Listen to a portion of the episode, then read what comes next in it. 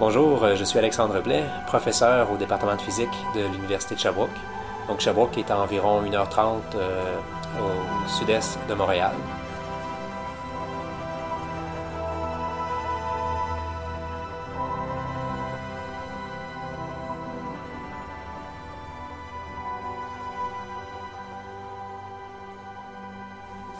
Donc, ben, mon intérêt pour la physique a débuté, mon intérêt plus marqué pour la physique, je veux dire, a débuté probablement autour de ce qu'on appelle le cégep ici, donc autour de 17, 18 euh, ans, ou euh, ce qu'on appelle le cégep. Genre, j'avais un, professeur qui était plutôt passionné de physique, puis qui partageait cette passion-là.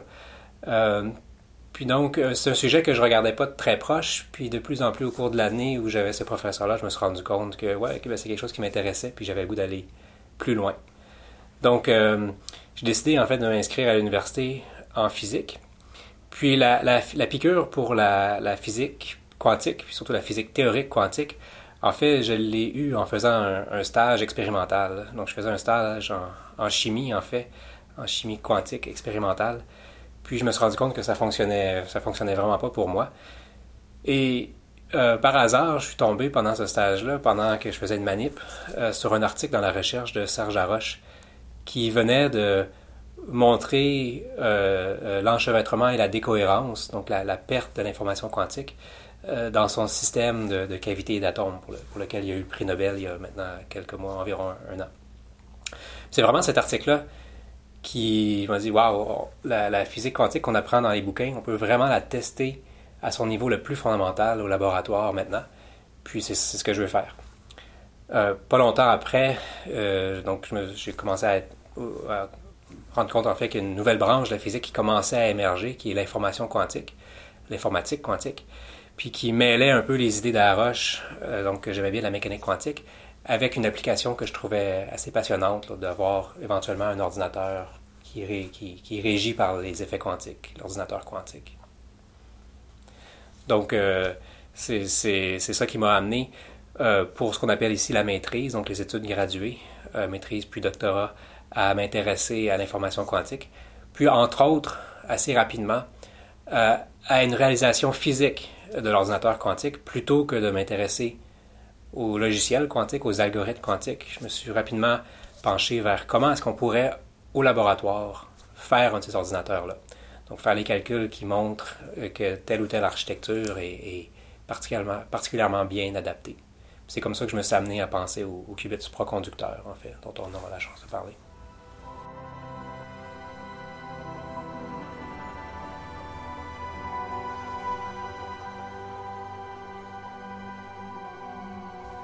L'information quantique, l'informatique quantique, c'est un, nouveau, ben, relativement nouveau domaine de recherche qui est très multidisciplinaire. Donc, euh, on a des, physiciens, bien sûr, des, mathématiciens, euh, des chimistes aussi et des ingénieurs. Donc, euh, de ce point de vue-là, c'est un domaine qui est très, très riche, très, intéressant, très stimulant. Son objectif, à long terme, c'est de construire ce qu'on appelle l'ordinateur quantique. Un ordinateur quantique, c'est un, ordinateur qui opère selon les lois la mécanique quantique. ces lois-là, ça vaut la peine d'en parler un peu parce que c'est, plutôt étrange. C'est justement cette étrangeté-là, l'étrangeté quantique, euh, dont on bénéficie, on pense, euh, pour accélérer certains calculs. Donc la mécanique quantique euh, nous dit que les systèmes, euh, donc les plus petits, donc qu'on connaisse, les atomes, les molécules, peuvent être dans des états plutôt étranges. Par exemple, euh, si moi je suis ici dans mon bureau et j'ouvre la lumière, il n'y a pas d'ambiguïté. La lumière, elle est ouverte ou elle est fermée.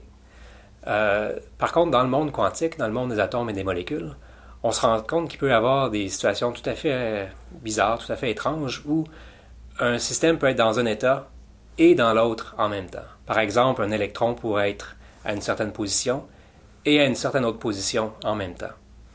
Donc ça, c'est tout à fait étrange. C'est l'équivalent d'avoir la lumière allumée ou ouverte simultanément dans, notre, à notre échelle macroscopique. En plus de ça, il y a ce qu'on appelle de l'enchevêtrement. Donc, une action à un certain endroit peut avoir, d'un certain point de vue, une conséquence immédiate à un autre endroit qui, est très éloigné. Puis ça, c'est tout à fait euh, euh, fascinant, c'est tout à fait euh, étrange en fait, mais c'est une propriété qui a été vérifiée, qui, qui est vérifiée maintenant quotidiennement, qui fait plus aucun doute. Ce dont on s'est rendu compte au cours, ben en fait surtout au milieu des années 90, avec les travaux en particulier de, Peter Shore, c'est que ces deux étrangetés-là, ce qu'on appelle les superpositions d'états et l'enchevêtrement, ça pouvait amener à, résoudre certains calculs très difficiles d'une façon exponentiellement plus rapide. Le, calcul le plus connu, c'est probablement la factorisation. On me donne un nombre, 15, puis on cherche les deux facteurs premiers, 3 et 5. Donc dans ce cas-là, c'est un, calcul qui est très très simple, 15 égale 3 fois 5. Euh, mais pour des nombres beaucoup plus grands, ce problème-là est extrêmement difficile. En fait, il est tellement difficile qu'il est utilisé en cryptographie. La difficulté de factoriser devient la difficulté de briser les codes cryptographiques. Ce que Peter Shor a montré autour de 1994, c'est donc que les idées quantiques, l'enchevêtrement et les superpositions d'états, serait possible, on serait possible de les utiliser pour venir donc à factoriser dans un temps exponentiellement plus rapide qu'on pourrait le faire avec l'ordinateur euh, le plus rapide, le plus, le, plus puissant sur la planète. Il faut comprendre ce qu'on veut dire par exponentiellement ici. Donc, il y a certains nombres qui pourraient nous prendre, disons, 15 euh, milliards d'années à factoriser avec euh, nos, ordinateurs actuels. 15 milliards d'années, ça donne à être l'âge de l'univers environ. Ben, avec un ordinateur quantique, on ne sait pas exactement combien de temps ça prendrait, mais on pense que ça serait de l'ordre de, je sais pas, de la journée, la semaine, du mois, quelque chose comme ça. Donc on passe de complètement impossible à tout à fait réalisable. Puis à ce moment-là, il y, a, une espèce de saut quantique, justement, où il y a, un, saut quantique dans l'intérêt euh, vers cette recherche-là, qui était relativement marginale. C'est pas Peter Shor qui, était le premier à penser à ces idées quantiques-là, mais à partir de, de cette démonstration-là qu'il nous a fait, il y a eu vraiment un, intérêt euh, ben, plutôt incroyable euh, de la part de toutes sortes d'agences de, financement, puis finalement de, scientifiques se sont rendus compte que c'était un domaine extrêmement stimulant.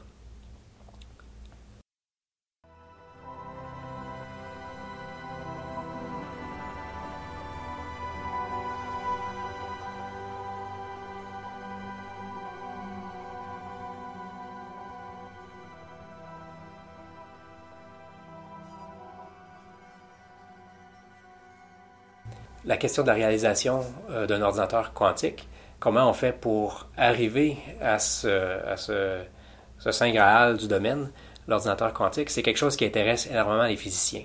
Mais c'est une question extrêmement difficile.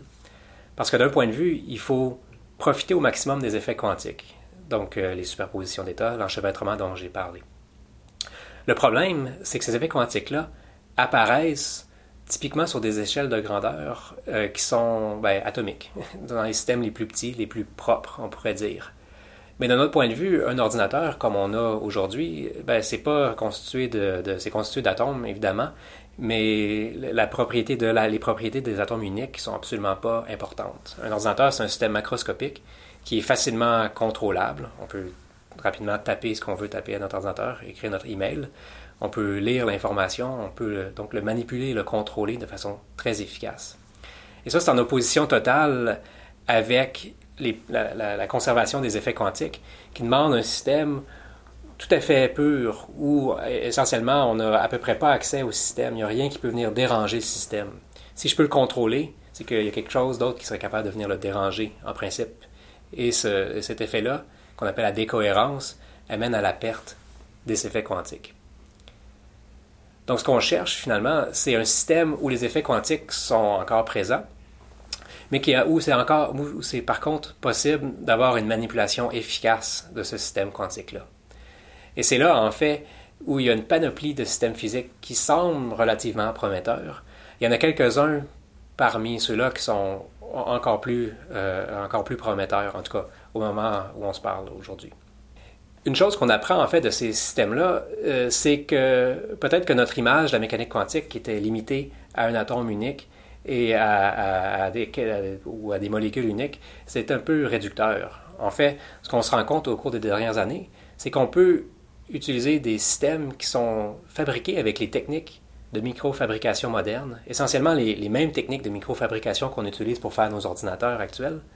En fait, si on construit des, des puces d'ordinateurs dans les bonnes conditions, donc euh, en respectant certaines euh, contraintes importantes, puis on les opère aussi dans les bonnes conditions, bien, ces puces d'ordinateur-là, ces puces électroniques-là, peuvent agir de tout à fait de façon quantique. Ils peuvent présenter les propriétés lumière allumée, lumière fermée en même temps.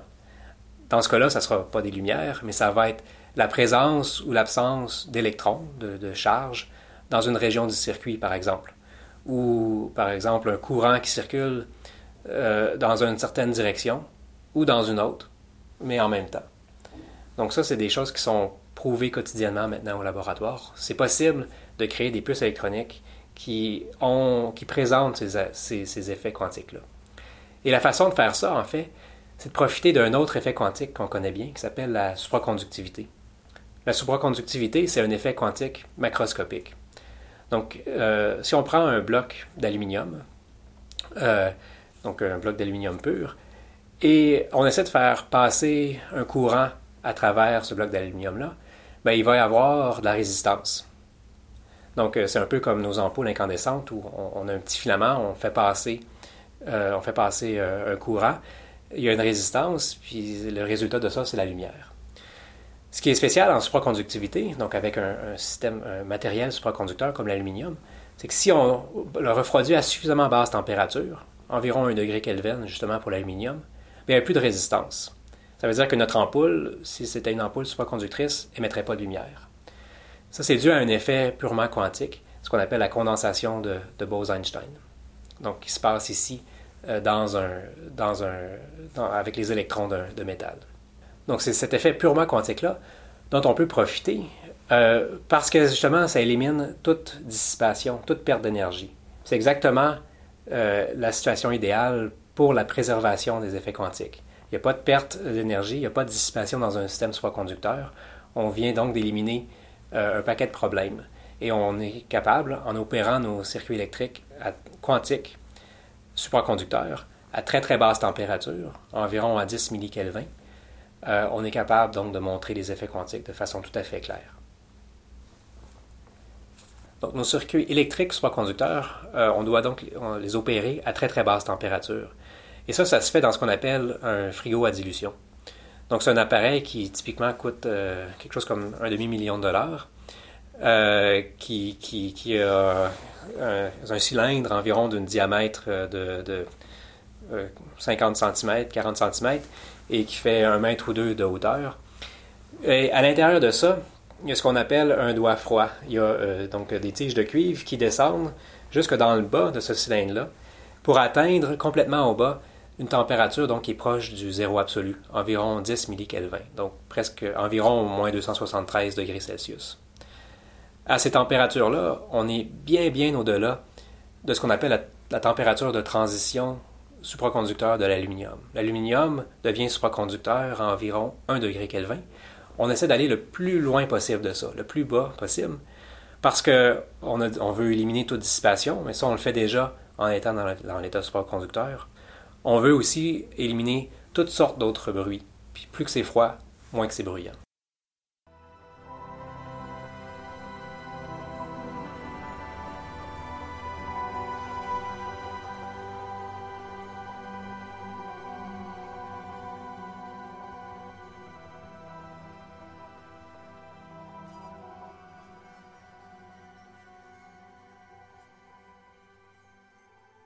Ma recherche euh, porte euh, encore sur donc, les qubits supraconducteurs. Donc, euh, encore une fois, c'est plus qu'on refroidit à température très, très, très, très basse.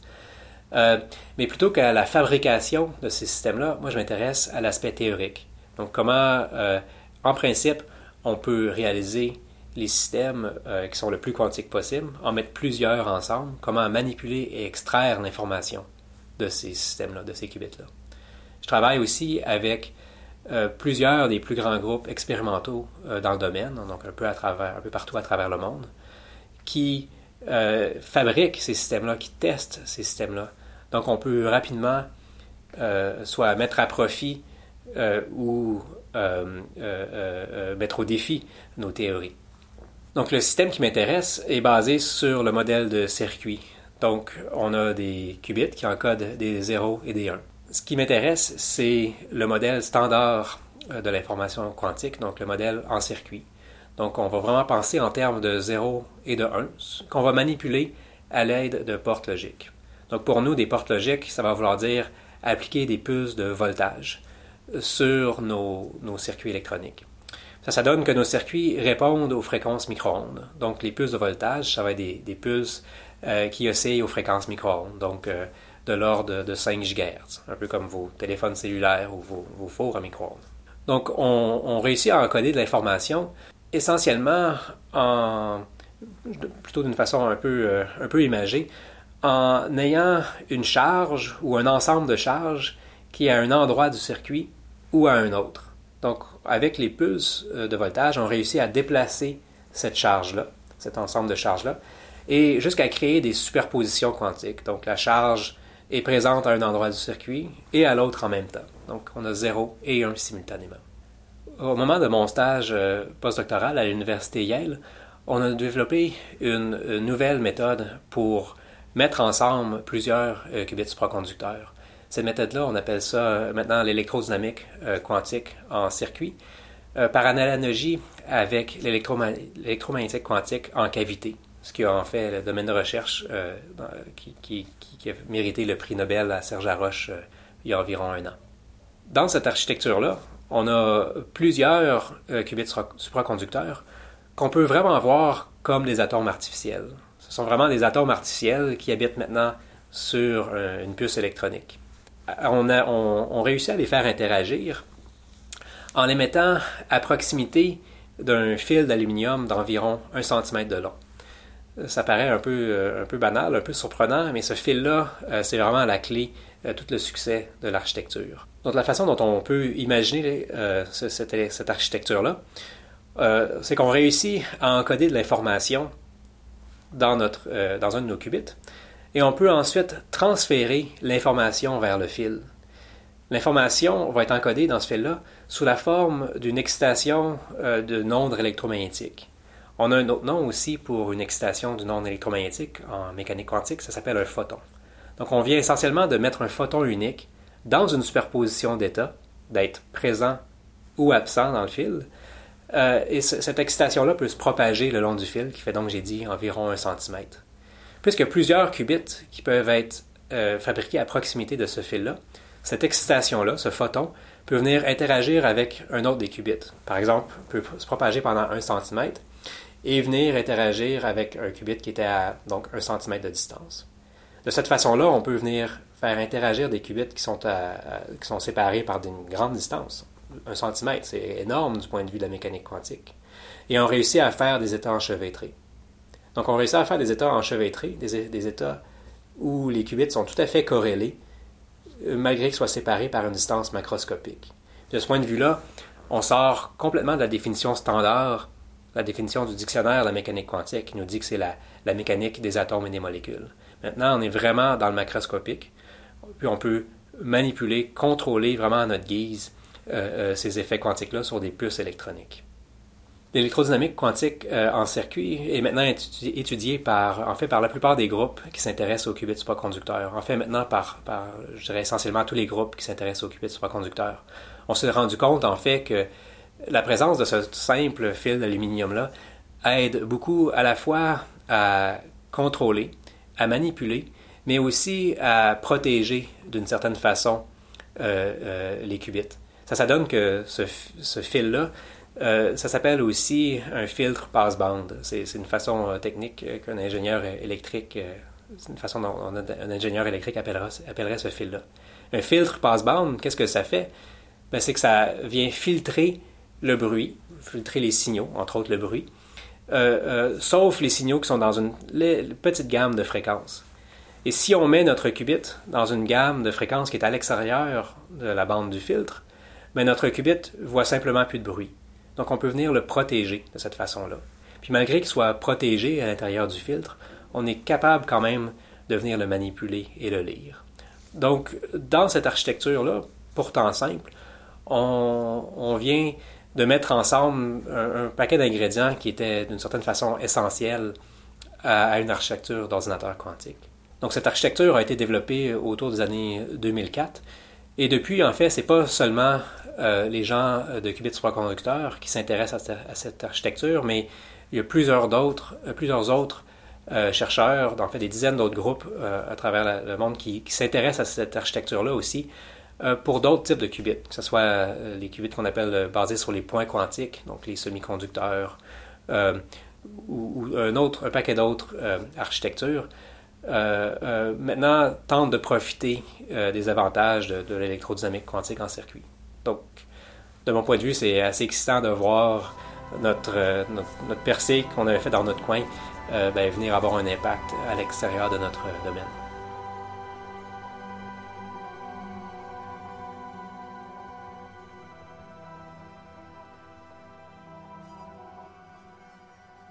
Ce qu'on veut, c'est que le qubit euh, subisse aucun bruit. donc c'est pour ça qu'on va le mettre dans un filtre mais pas à la fréquence du filtre. Donc, on va le décaler par rapport à la fréquence du filtre. Donc, s'il y a du bruit qui arrive, ben, si le bruit est hors bande, il passera pas. Puis le, le, qubit sera simplement pas affecté. Par contre, si moi je veux le contrôler, ben là, il semble que j'ai un problème parce que je viens d'empêcher les signaux de contrôle de l'atteindre. Ben, c'est pas un problème. Parce que contrairement au bruit, euh, ben, moi j'ai un amplificateur, puis je peux simplement amplifier le signal que j'envoie. J'ai juste envoyé plus de signal. La plupart de ce signal-là va être filtré, mais il y a une partie qui va quand même se rendre au, euh, qubit, puis de cette façon-là, on peut le manipuler. Donc, on le protège du bruit, qui heureusement, lui, n'est pas amplifié, mais on garde la possibilité de le contrôler en amplifiant seulement les signaux de contrôle. Le bruit dans, ces systèmes-là ont plusieurs sources. Euh, le bruit qui, à l'origine, était celui qui causait le plus de problèmes, en fait, c'est le bruit qu'on appelle électromagnétique. Simplement, euh, nos, circuits électriques euh, ont, plein de composantes, puis il va y avoir typiquement des résistances dans les circuits. Qu'on le veuille ou pas, il va y avoir quelque chose qui va ressembler à une résistance dans nos circuits. Puisque la, la physique nous dit, en fait, ce que la thermodynamique nous dit, c'est que si j'ai une résistance à une température non nulle, il va y avoir des fluctuations de voltage qui vont être générées par cette résistance-là. Et c'est ces fluctuations de voltage-là qui, si elles s'adonnent d'être à la fréquence du qubit vont pouvoir être absorbés par le qubit. Et si le qubit absorbe un signal, ben c'est comme une opération logique. Il passe de 0 à 1. Donc, je viens de perdre mon information. C'est ce qu'on appelle la décohérence en jargon.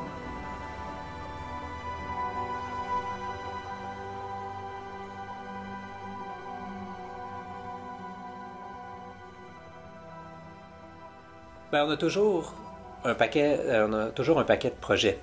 On a des projets qui sont plus information quantique. Donc, comment je peux venir manipuler, contrôler, mettre plus de qubits, avoir des qubits de plus grande qualité? Euh, puis ça, ça occupe une certaine fraction de notre temps. Euh, mais à l'intérieur de ça, il y a une question qui est très difficile en fait encore, mais puis donc très passionnante pour moi, c'est la mesure. Comment je fais pour venir extraire l'information euh, des qubits.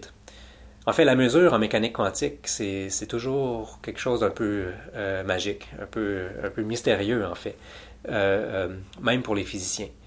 Donc, en mécanique quantique, on dit que si j'ai préparé un, système dans une superposition d'états, et par exemple la lumière est allumée et fermée en même temps, mais les charges dans mon circuit sont ici ou là, ben, la mécanique quantique nous dit que si je fais une mesure, je vais euh, spontanément, euh, spontanément retrouver des électrons euh, à un seul endroit et pas à l'autre. Tout d'un coup, je vais avoir brisé la superposition d'états. ça, c'est pris comme, en fait, c'est un des postulats de la mécanique quantique. C'est pris comme une règle.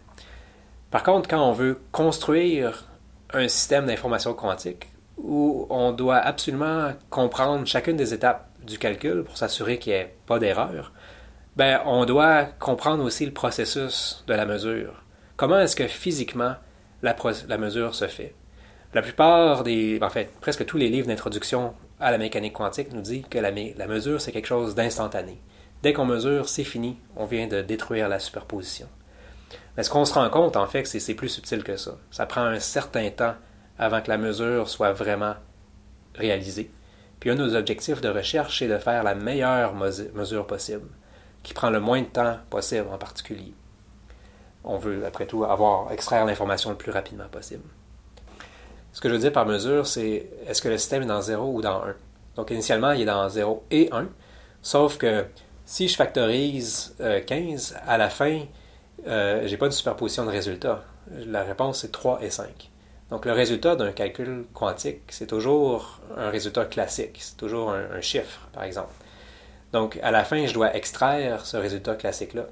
Ça, ça se fait par la mesure. Donc en mesurant, je viens ce qu'on appelle effondrer la fonction d'onde. On va euh, détruire les superpositions d'états. Et euh, euh, la magie des algorithmes quantiques, c'est que le résultat, après cette destruction-là, qui est en principe quelque chose, ben, qui est quelque chose de complètement aléatoire, on s'assure que les probabilités sont telles que à la fin, il est hautement probable que le résultat qui nous intéresse, ben, c'est la, réponse au calcul, 3 et 5. Euh, puis le fait que ça soit seulement hautement probable, c'est pas un problème. C'est tellement rapide l'ordinateur quantique qu'on a juste à répéter quelques fois le calcul et avec presque avec 100% des chances, on va rapidement converger à la réponse. Donc ça, c'est absolument pas un problème. Euh, donc quand je dis mesure, c'est extraire cette information-là. Donc, extraire les 0 et les 1. Savoir est-ce que chacun des qubits, chacun des transistors quantiques, est-ce qu'ils sont 0 ou est-ce qu'ils sont 1. Donc, comment, euh, en électrodynamique quantique en circuit, comment est-ce qu'on fait pour venir faire cette fameuse mesure-là? Mais c'est encore avec l'idée du filtre et, du fil. Donc, euh, le, fil d'un centimètre de long qui, joue le rôle de filtre. Euh, quand on, on le, couple au qubit, ben, il se passe une, il y a une propriété plutôt intéressante qui se passe en fait. Donc, c'est comme si la présence du qubit venait décaler la fréquence du filtre. Donc, euh, si par exemple, euh, mon filtre faisait simplement passer les, les, photons à 4 GHz, ben, la présence d'un qubit va venir euh, décaler la fréquence du filtre de façon à ce que maintenant, il fasse juste passer, disons, les, photons à, à 4.5 GHz. Mais parce que c'est quantique, il y a une subtilité supplémentaire. Ce décalage-là va dépendre de l'état du qubit. Si le qubit est dans l'état 0, 4 GHz. Si le qubit est dans l'état 1, 4.5 GHz. Donc faire une mesure, ça va vouloir dire envoyer une impulsion lumineuse à, disons, 4 GHz. Si je vois quelque chose, ben je sais que c'était dans l'état 0. Si je vois rien, je dois en conclure que c'était dans l'état 1.